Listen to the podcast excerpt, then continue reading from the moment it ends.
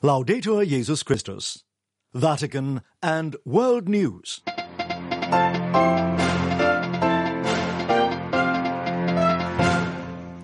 In the headlines this Wednesday, February the 14th, noting that the start of the Lenten season is an opportunity for conversion, Pope Francis expresses his wish for conversion of those involved in war. A senior UN official warns the consequences of an Israeli invasion of Rafah would be catastrophic. And the Pope pays tribute to a cardinal who was imprisoned in communist-ruled Albania for 28 years. In the Vatican, I'm Linda Bordoni. Pope Francis marked the start of the Lenten season on Wednesday, expressing his wish that those who are involved in wars may undergo conversion. Reminding believers that Ash Wednesday is the first day of Lent, the Pope said it is time, it is a time that carries an opportunity for a journey of conversion. Speaking to pilgrims gathered for the weekly general audience in the Vatican's Paul VI Hall, the Pope in a special way expressed his wish for conversion of those involved in wars in Ukraine, Palestine and Israel. Deborah Castellano reports.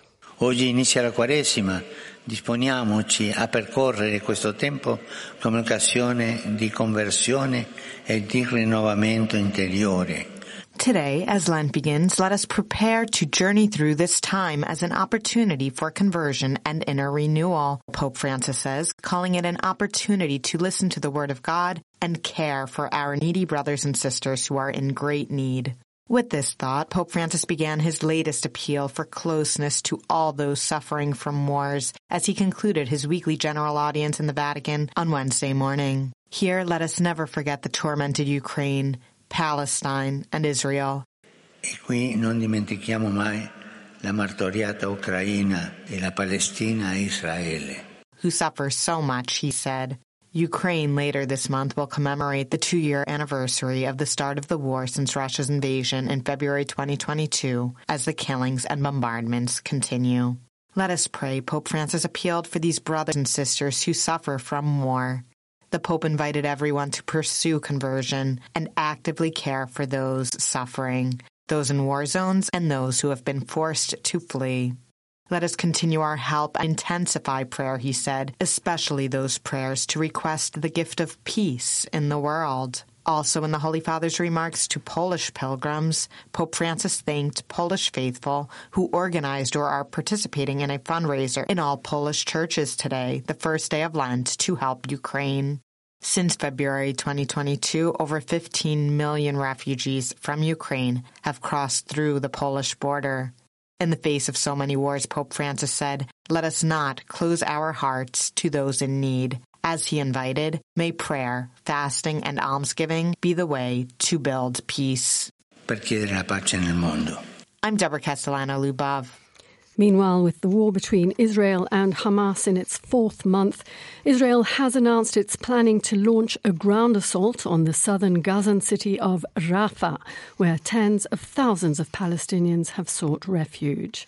A senior UN official says the consequences of such an invasion would be catastrophic. Nathan Morley reports.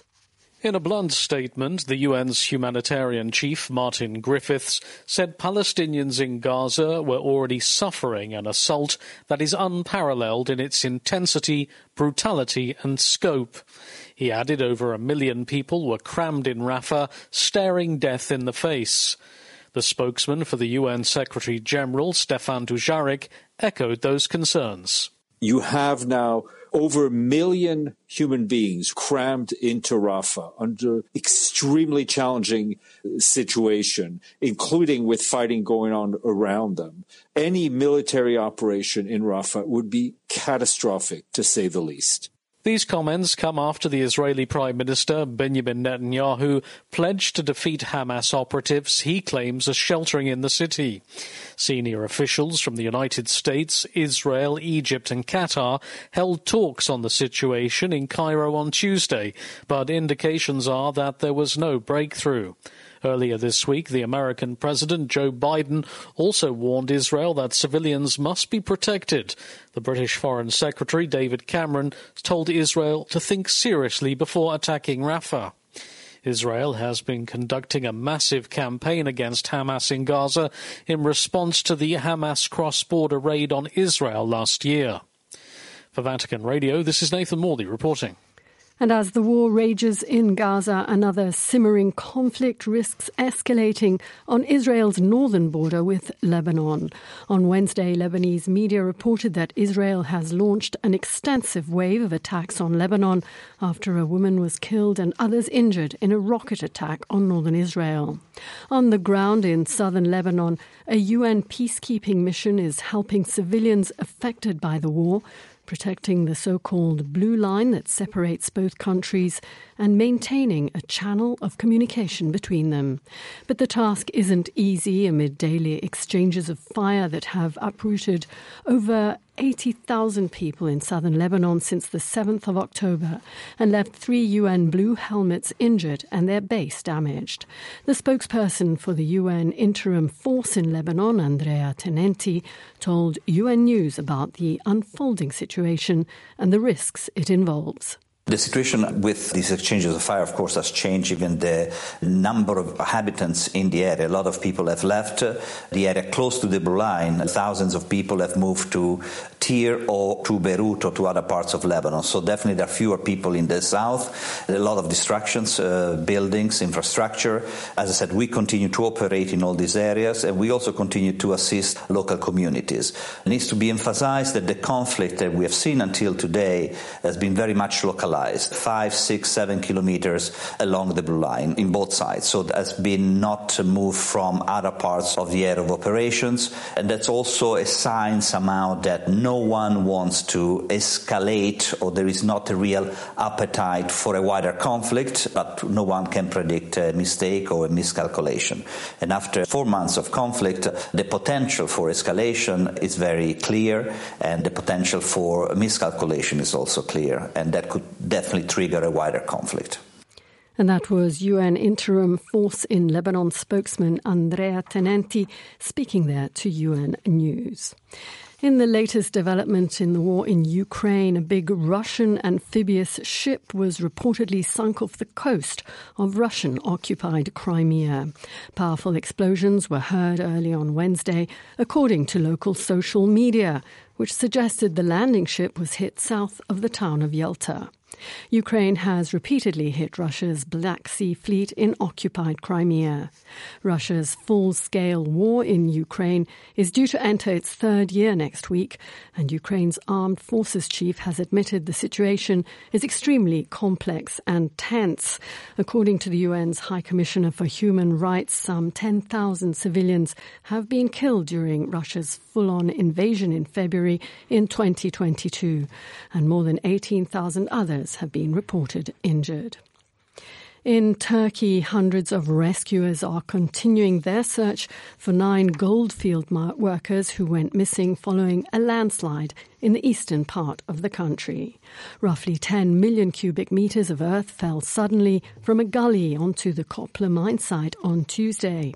Four people, including the pit's field manager, have been arrested as part of an investigation into the incident. There are also concerns that dangerous chemicals could leak from the site and create a wider environmental disaster. The Çöpler mine, which is one of Turkey's largest, is located in Erzincan province, around 600 kilometers east of Ankara. Pope Francis on Wednesday morning continued his cycle of catecheses on virtues and vices, dedicating this one to a sin that is often overlooked, acedia. Francesca Merlo tells us more. L'accidia, accidia. Acedia, the Holy Father noted as he began his general audience, is often called by another name. La pigrizia. Laziness.